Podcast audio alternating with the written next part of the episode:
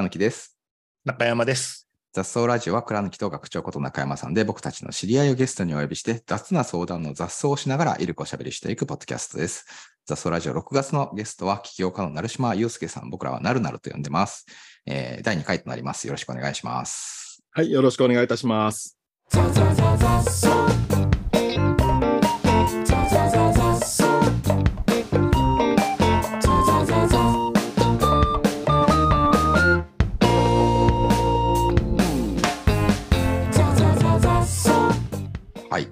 ということでだいいっかい、あの謎の僕の中では謎の職業だったなるなるの職業がだいぶ分かってきたんですけど、なんか学長的に前回の話受けて、まあ、もしくは別に全然関係なくですけど、なんかありますか？前回確かいい共有し損なった話で、まだあのねあのこの収録をしている時点では本がまだ出ていないタイミングで、僕と倉貫さんもまだ原稿を読んでいない状態なので、うん、まだ雰囲気で喋ってますからね。ね、どんなどんな本なのかなっていうのが分からなくて、雰囲気だけで喋ってます。うん、喋ってますけど、まあ、なるなると話してるといつもこうこの前中国行ってきたんですけどとか言ってこんなことになっていてっていうのが毎回こうなんか未来の世界の話みたいなのがこう。聞けるというか教えてもらえるっていうのが、うんまあ、なんか未来から来たドラえもんみたいな人が未来未来こうなってんだよっていうのを教えてくれるみたいな存在がこんな僕のなるなるのイメージなので、まあ、多分そういう話がいっぱい書いてある本なんだろうなって思いながら聞いてたんですけど、大体合ってますかそれ？あ、あの大体合ってますね。あの、はい、そんな感じですね。ただなんかあのまるっきり新しいっていうよりは、なんかもともとあったのが実はちょっとこう変化してるとか、うんあのえー、こちらから見てたのが実は向こう側から見るようになってるとか、うん、あのそういうものが多いですね。うんこちら ど, どういうことですか？こちらから見ているのが、えー、例えばあの、うん、お店側から通常設定するものが、うんえー、例えばお客さん側から設定する方が実は心地よかったり、例えばじゃあいっこですね、具体的なので、まあ、本に書いてある内容からお話しますと、うんうんうん、よくあのダイナミックプライシングって、まあ、日本でもちょっと、はいうんうん、ありますね。人によって値段違うみたいな、うんはい、変動するやつですね。わかりやすく言うと、企業側からすると、まあ、利益を最適化しましょうみたいな、うんうんうんえーまあ、具体例で言いますと、えー、スタジアムとかで、あの、座席で S とか A とかってありますけれど、うんうんうんまあ、厳密に言うと、えー、お客さんが欲しい席ってもっと細かく細分化できて、うんうん、まあ、チケットピア的なところで、まあ、取った順番をいっぱいディープラーニングさせると、うんえーまあ、その順番に値付けをしていって、まあ、値段を変えていけば、あの、より最適化された価格でお客さんも満足できるよねみたいな、うん、S 席の一番後ろと A 席の前がほぼ一緒なのに値段違うのなんでみたいなことだと思うんですが、それをですね、えー、それだけじゃなくていろんな業種とつなげるっていう荒技をやってる会社がいっぱいあって、うん、例えばですねあの、まあ、ちょっと一回制裁を受けて、まあ、この間までぐすんとなってた DiDi っていうですね、うん、あの Uber みたいな会社があるんですけど、そこはですね、うんえー、いわゆるあの、えー、データをこうつなぐですね、ハブのような エーピーアイ って言われる、うんまあ、交換形式あると思うんですが、うんうんまあ、さらにそれのパッケージの エスディーケー というですね、うん、ファイル形式があるんですけども、うんうん、特にその エスディーケー を駆使してですね、うんえーまあ、映画館とか、うん、ホテルとか、うん、駐車場とか、うん、あの全部つなぎまくってるんですね。うんうんうんまあ、これ何が起きるかっていうと、ウーバーなんかですと、えー、混んでるとき、うん、空いてるときで、まあ、値段が変わったり、まあそうですね、うんはいうん。あとは運転手の評価などで、うんえーまあ、仕事が回りやすくなって、配車されやすくなるとかってあるんですけど、うんうんうんうん、せいぜいですね、いちわり、にわりとかなんですよ、金額変わるって。うん、本当の雨とかコンサートは変わりますけど、うんうんまあ、変わんないんですね。うん、でもこう DiDi は半額になったり、えーゼロになったりするんですよ。ゼロ。ゼロ。これはあの、まあ、例えばタクシー代がゼロになったり。うん、これどういうことかというと、うん、今日この空いてるレストランの席を埋めたいって考えてるレストランのオーナー。ああ、なるほど、はい。この席を半額でもいいから埋めたいと。うん。それとタクシーのセットだった場合、うん、タクシーの往復の代金はインクルーズできちゃうんですね。うん。うん。うん。うん。それプラス映画館がついててみたいな。席空いてる。こういうことをやっていて、これすごいなんか、すごいモデルだなと思ってまして。うん、結局、それが埋まってくれたら、その飲食店も喜ぶし、うん、映画館なんかもまあランニングで流しちゃってるんで、うん、それだったらいいじゃないですか。で、ただ、これが映画館が割り引かれてるのか、うん、レストランが割り引かれてるのかもわかんないんですよ。はい、まあまあ、そうだね。はいはい、なんかこういうことがあの行われていて、うん、まあ、さらに言えば、えー、駐車場が例えば日本だとタイムズさんとか、うん、いろいろありますよね。うん、それが、えー、さっきのいわゆる エスディーケー っていうパッケージファイルで、うん、えー、なんですかね、オーイーエム するっていうか、うん、他に出しちゃうんですね。うんうんうん、そうすると結局、その駐車場の数は変わらないので、入り口が増えるってビジネスになってて、うんうん、例えば、えー、蔵抜きパーキングみたいな感じで、うんうん、名前を変えて、中身は同じなんですよ。ああ、はいはいはい。プライスが変えれて、うん、例えば蔵抜きさんが地図のアプリやってたら、うん、地図のアプリからそのまま直接駐車場取れますよね。ああ、はいはいはいはい、はい。っていう感じで、うんうん、なんかお化粧を直して、いろんなところに出すことによって、うん、あの入り口が増えて、うんうんうん、それだけあの注文が集まると、駐車場にしたい人も増えたり、タクシーのにしたい人も増えて、うんうんうん、っていう感じがなんか、すごいなと思いますね。うーん、なんかそのプライシングっていうのも結局、その一社でやってて、ある一つの事象でやってても効果があるんですけど、うんうん、違うチャンネルとこうくっつくと、うん、まるで人の在庫を自分の在庫のかのように扱える上に、うんうんうん、あの実はユーザーが一番喜ぶと。うんうん、それはあの経営者もお客さんも実は喜ぶ設計ができていて、うん、で最終的に誰が割り引いたかもわからないっていうですね。うん、でもこれはあの教えてくれないんで、あの、はい、それをこう見ながら、はい、あ、こういうことになってるんだろうなっていうことを勝手に探ってですね、うん、その結果やっぱそうらしいっていう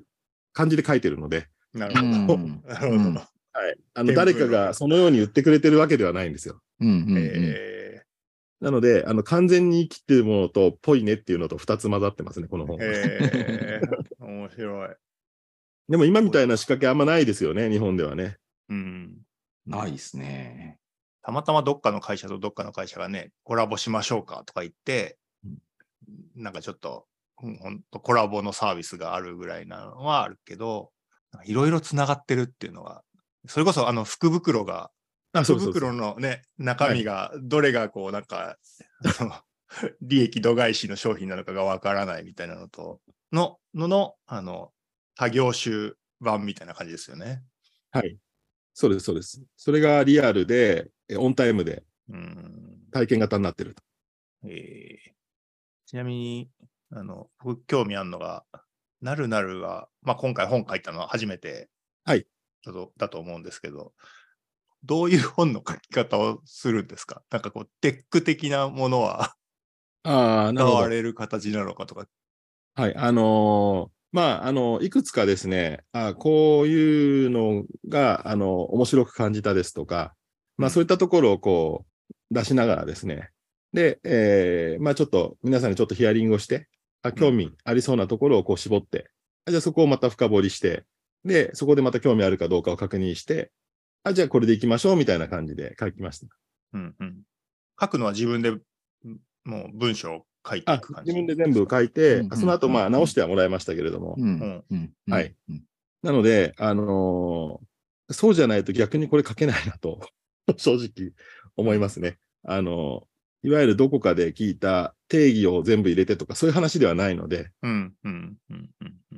大変でした？本書くの。そうでもなかったですか？そうですね。書き始めると早いですよね。うーん、あとこう雰囲気でやってるんで。あの、ちゃんと数字をやったときに数字をしっかり追いに行くとかが、あの、若干ストレスなだけで。ああ、なるほど。なるほど。はい、書くことについてはそんなに。でも普段、普段書いてるわけじゃないでしょ？あ、全然書いたことないですね。ね、うん。その、長い文章を、それなりに長い文章を書かなきゃいけないって、結構いきなり書けっつって書ける、書ける人と書けない人いる気がするけど、結構書けるタイプだったんです。ああ、これ関係あるか分かんないですけど、うんうん、昔からあの勉強で言うと国語が得意で、うーん、そこはあの日本一みたいなの何回かなってて、うん、あの謎の国語の日本一なんかあの模試みたいなのがいろいろあるんですよ、ね、あはいはいはいはい。あとはなんか、はいはい、あの学校の先生に何か論文があるととりあえず書けっていうなんか随意でなんかこう勝手に指名されるみたいなのがあって、うん、その代わりあの成績をトレードオフしてもらえるみたいなことやってましたね。うんなるほど。書くのは得意なのかだと思います。あのあのストレスがないですね。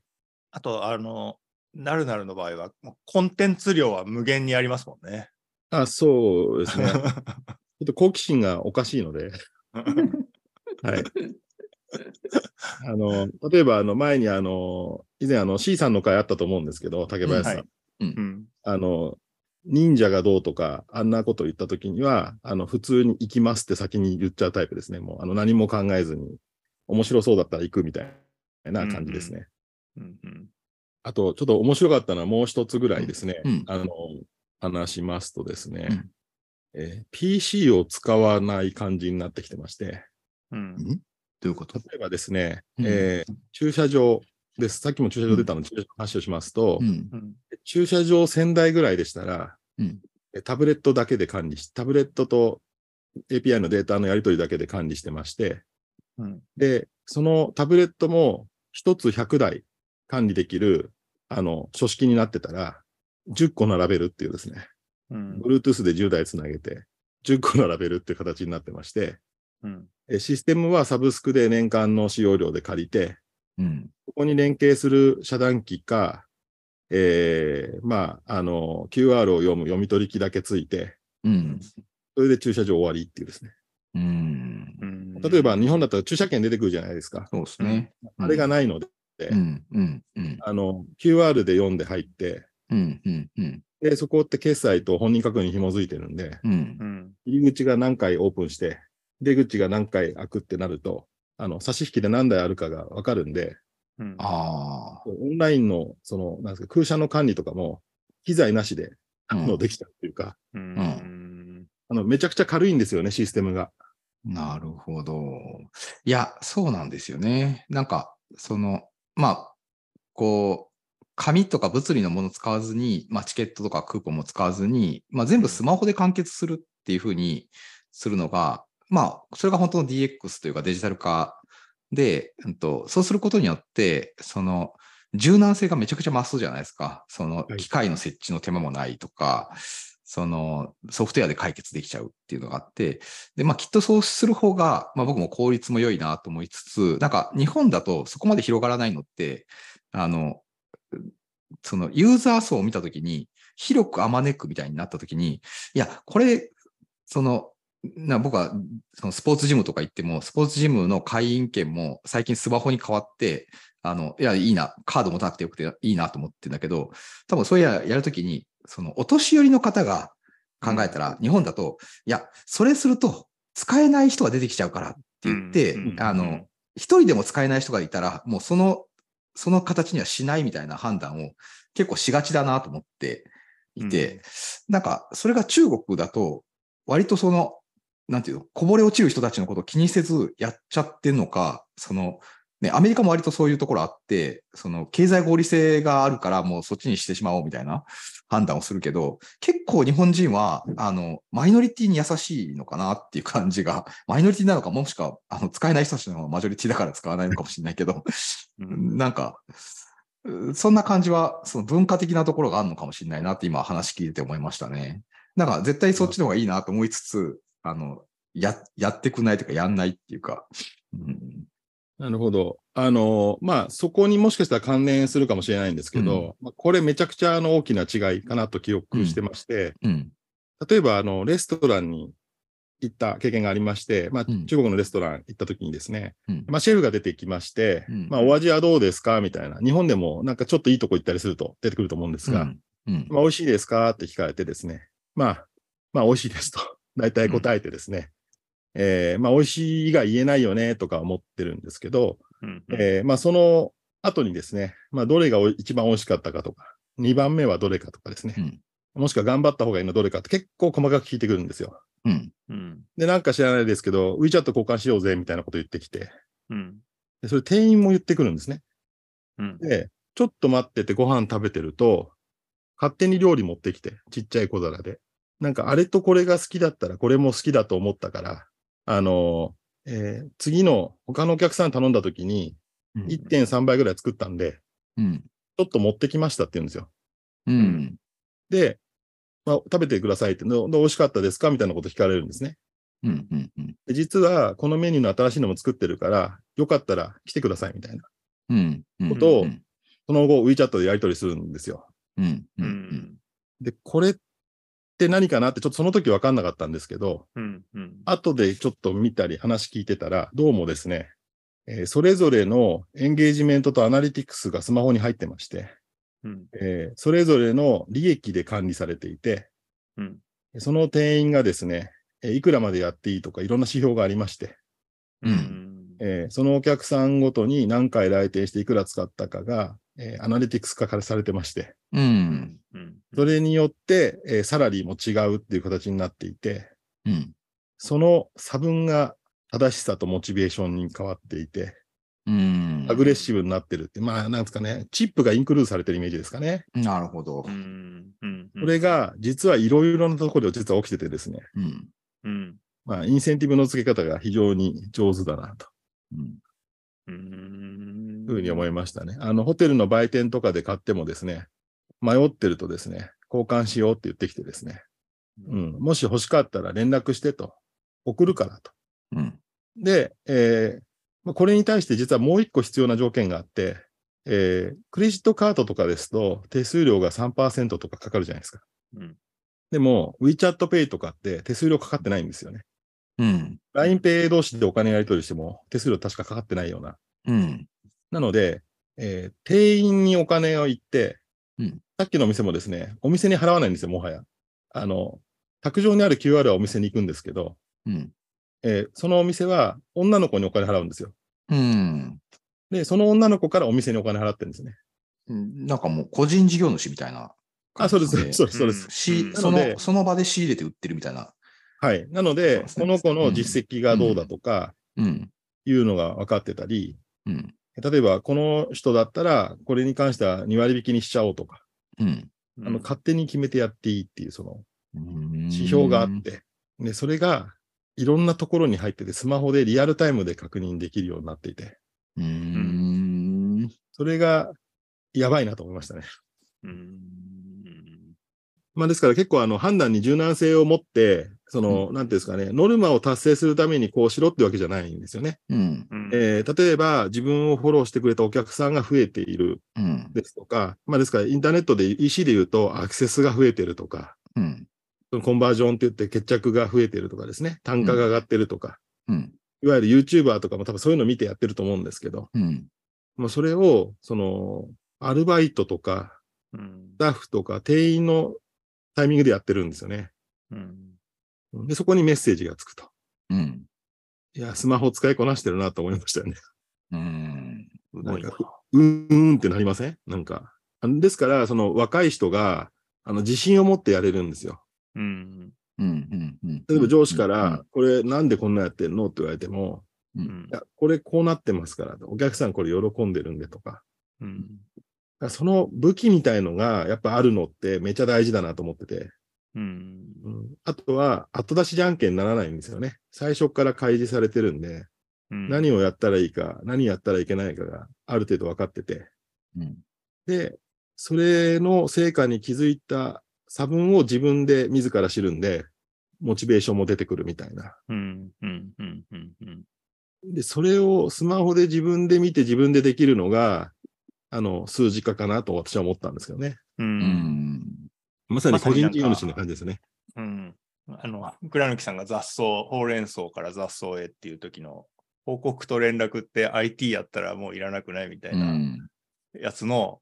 発展系な感じですよね。うん、情報が全部共有されててこの商品いっこ売ったら自分にいくら入るみたいなのが全部分かった上で判断をみんな各自がしてるってことですもんね。はい、あのですから自分の利益を削ってもいいんですよね、うん、